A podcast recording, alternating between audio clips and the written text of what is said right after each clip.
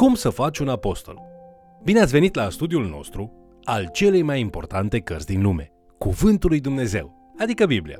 Astăzi vom lua în considerare puterea transformatoare a lui Hristos, prin Duhul Sfânt, în timp ce biserica primară se confruntă și învinge prejudecățile de mult timp, care sunt o piedică pentru Evanghelia lui Isus Hristos. Să căutăm propria noastră transformare în slujitori nestingheriți a Evangheliei. Vă invit să urmărim împreună acest mesaj intitulat Cum să faci un apostol.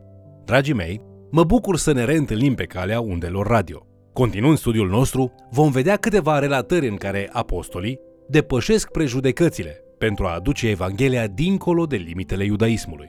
Acestea oferă exemple frumoase despre modul în care Dumnezeu face ucenici.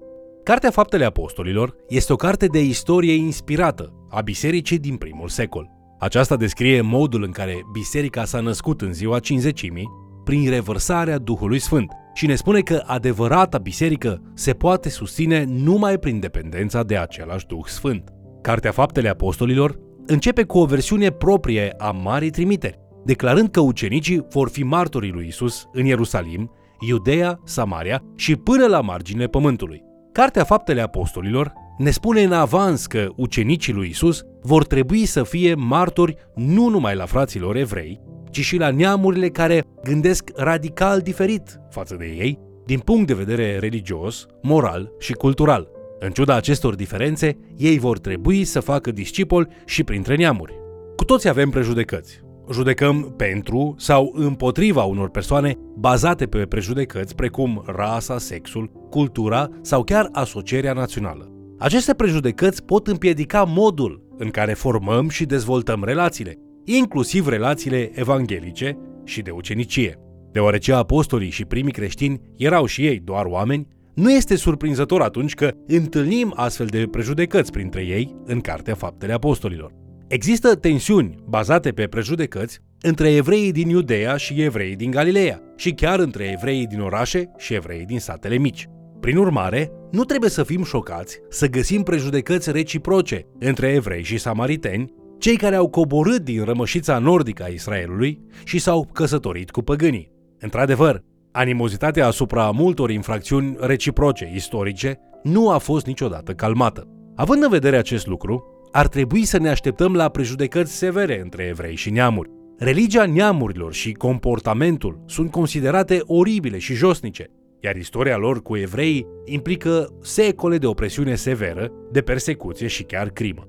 În timpul lucrării sale pământești, Isus predică și înfăptuiește minuni în toate aceste linii. Cu o singură ocazie, el își conduce discipolii prin regiunea Samaritenilor, unde desfășoară o lucrare puternică, începând cu femeia de la fântână și apoi în tot orașul ei. Cu toate acestea, alți samariteni se opun revenirii lui Isus în regiune, într-un pic de inversare a faptelor, Isus este respins în încercarea sa de a sluji printre neamuri după vindecarea unui demonic nebun. Dar din cauza mărturiei acestui om, Isus este mai apoi primit înapoi în regiune cu brațele deschise. După luptă cu fariseii pentru respingerea chemării misionare a lui Israel, Isus împlinește prima reînviere a religiei printre neamuri de la zilele reticentului Iona. Totuși, niciuna dintre aceste experiențe cu Isus nu pare să fie îngropat prejudecățile adânc înrădăcinate ale discipolilor săi. Fapte capitolul 8 ne prezintă relatarea despre evanghelistul Filip, care, în valul de creștere a persecuției după executarea lui Ștefan, se găsește predicând Evanghelia Samaritenilor. Prejudecățile sunt puternice în ambele direcții, dar demonstrațiile miraculoase ale lui Filip copleșesc rezistența samariteană iar primirea exuberantă a Evangheliei calmează reticența apostolilor evrei. Ei se roagă cu bucurie pentru revărsarea Duhului Sfânt printre ei, iar neamurile o primesc. Cu toate acestea, problemele nu sunt atât de ușor de depășit printre neamuri. Fapte capitolul 10 relatează convertirea familiei și prietenilor unui centurion roman numit Corneliu. Această poveste descrie de asemenea modul în care Dumnezeu îl presează pe Petru să lucreze trecând peste unele prejudecăți încăpățânate. Petru stă în casa lui Simon Tăbăcarul, fapt care în sine implică depășirea unei prejudecăți sociale împărtășită de mulți evrei pentru cei care lucrează astfel de slujbe urât mirositoare. Acoperișurile erau plate în Israelul antic, astfel încât Petru urcă pe acoperiș pentru a se ruga în timp ce aștepta masa. Acolo, el are o viziune pe care cititorii moderni o înțeleg de multe ori greșit. O față de masă vine din cer, plină cu animale pe care evreii mai degrabă ar muri decât să le mănânce. Ei au luat legile alimentare ale Torei, destul de în serios, ca pe unul dintre cele trei semne ale legământului mozaic pe care l-au făcut cu Dumnezeu. De trei ori o voce din vedenie îi spune lui Petru, Petre, scoală-te, taie și mănâncă.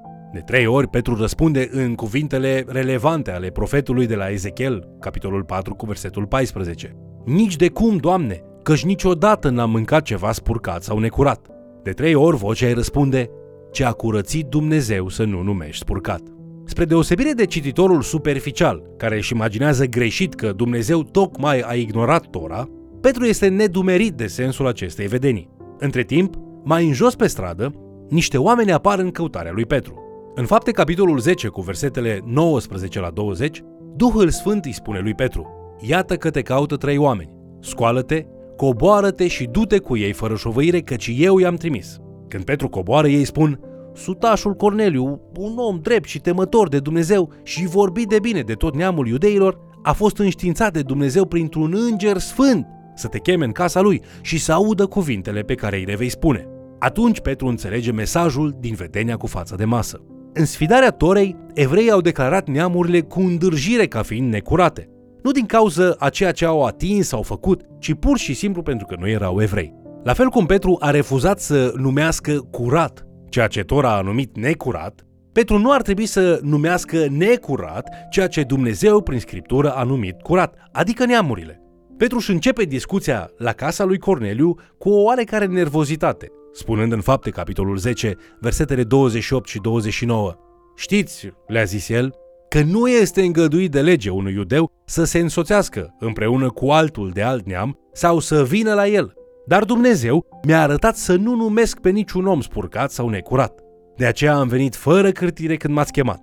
Vă întreb dar, cu ce gând ați trimis după mine? La aceasta, Corneliu povestește despre îngerul care i-a poruncit să-l cheme pe Petru. Predica lui Petru a fost oferită de înger ca o răsplată pentru multele bunătăți ale lui Corneliu față de poporul evreu. Petru este copleșit de poveste.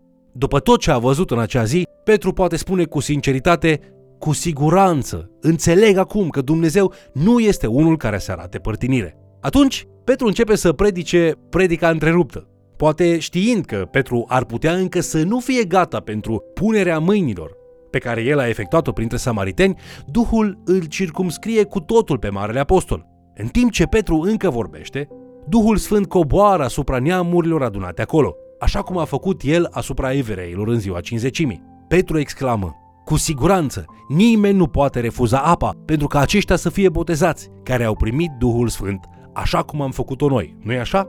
Atât Petru cât și ceilalți care erau cu el nu își pot crede ochilor și urechilor. Luca ne spune că toți credincioșii circumciși care au venit cu Petru au fost uimiți pentru că darul Duhului Sfânt a fost turnat și asupra neamurilor. Căci ei auzeau vorbind în limbi și îl înălțau pe Dumnezeu.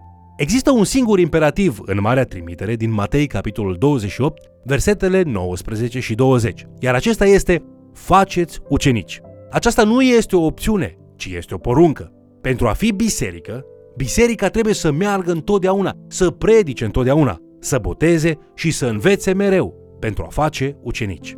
În ceea ce privește facerea ucenicilor, avem o altă poveste minunată în fapte capitolul 8. Filip avea o slujire rodnică în Samaria, dar în fapte capitolul 8 cu versetul 26, un înger al Domnului a vorbit lui Filip și i-a zis Scoală-te și du-te spre miază zi, pe drumul care coboară spre Ierusalim, la Gaza, și care este pustiu. Acum, având în vedere că zona aceea este o pustie, Filip ar fi putut spune De ce ar ieși un evanghelist popular ca mine în pustie? Nu există oameni acolo. Chiar și așa, Filip nu se ceartă, ci se supune imediat. Odată ajuns acolo, potrivit cu fapte capitolul 8 cu versetul 27, Filip întâlnește un famen etiopian, un oficial al împărătesei Candace, regina etiopienilor, care stă într-un car citind scriptura. Atunci, Duhul îi spune lui Filip, ridică-te și alătură-te carului acesta. Filip aleargă alături, ascultându-l pe famen cum citește capitolul 53, versetele 7 și 8 din Isaia. Acest oficial etiopian a călătorit aparent tot drumul din Etiopia până la Ierusalim, deoarece are o foame spirituală. Filip îl aude citind și profită de ocazie.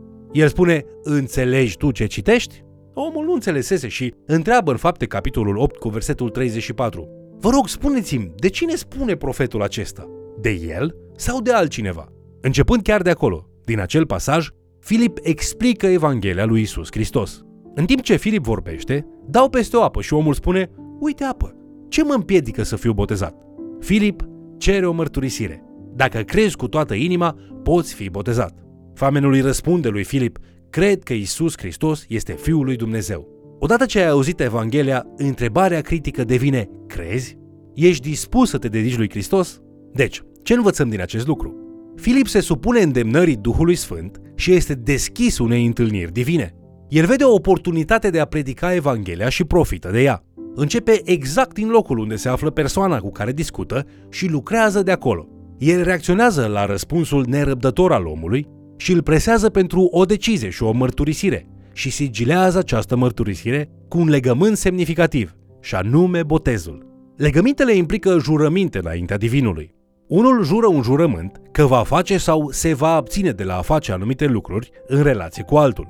Ca martor al acestor jurăminte, divinul este invitat să binecuvânteze sau să blesteme pe făcătorul jurământului în conformitate cu fidelitatea sa față de aceste jurăminte. Aceste legăminte iau mai multe forme. Unele, cum ar fi cele două rânduri de animale împărțite ale lui Avram din Geneza capitolul 15, pot fi elaborate. Altele pot fi adoptate instantaneu, prin scurte acte rituale, cum ar fi să mâncăm împreună sau să ne strângem mâinile, să apucăm un tif de îmbrăcăminte sau chiar doar să anunțăm anumite fraze. Cele mai multe rituri de inițiere ale legământului sunt simboluri ale morții și reprezintă invitația de a blestema pe un potențial încălcător al legământului. Botezul se dezvoltă în iudaism ca unul dintre aceste rituri de pecetluire a legământului. Actul are mai multe straturi de simbolism extrase din lumea antică. Evreii erau deja legați de legământ în ritul circumcizei, așa că atunci când sectele evreiești au început să apară în timpul secolului anterior dominației romane, au căutat un rit de legământ mai specializat. Ca atare, botezul a ajuns să reprezinte intrarea în moarte, invitând la blestemul divin dacă cineva se dovedește necredincios angajamentelor legământului. De asemenea, evocă imaginea spălării ceremoniale asociate cu rățirii religioase, trecând prin moarte la înviere, precum și lăsând în urmă viața veche și intrând într-o viață nouă. După învierea lui Isus, aceasta capătă o importanță suplimentară. Botezul este atât de semnificativ ca și rit, încât își face loc în Marea Misiune din Matei, capitolul 28, versetele 19 și 20, care spune Duceți-vă și faceți ucenici din toate neamurile, botezându-i în numele Tatălui, al Fiului și al Duhului Sfânt și învățați-i să păzească tot ce v-am poruncit. Și iată că eu sunt cu voi în toate zilele, până la sfârșitul veacului. Amin. Acum, mulți creștini nu sunt de acord cu privire la modul de a face un botez. Unii oameni doar stropesc cu apă pe cei botezați, în timp ce alții îi scufundă complet în apă. Alții au încă alte căi. Importanța botezului nu ar trebui să fie definită de modul exact al botezului, ci ar trebui să păstreze sensul actului ca angajament de a intra în comunitatea noului legământ.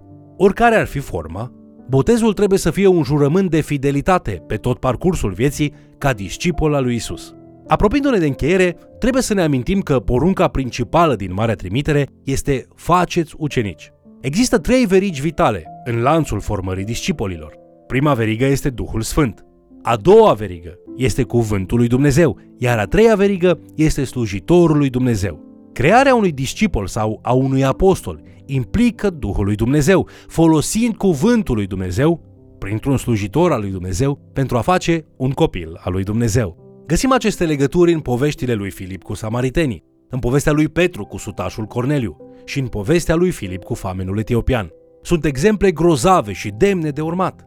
La fel ca ei, și tu poți fi persoana prin care Dumnezeu face discipoli. Angajează-te astăzi pentru marea trimitere. Duhul Sfânt te va ajuta dacă îl lași.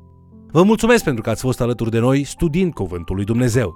Ce provocare! Ești discipol? Te-ai încredințat tu lui Isus Hristos? Ai fost botezat? Dacă da, te-ai angajat tu în a face alți discipoli?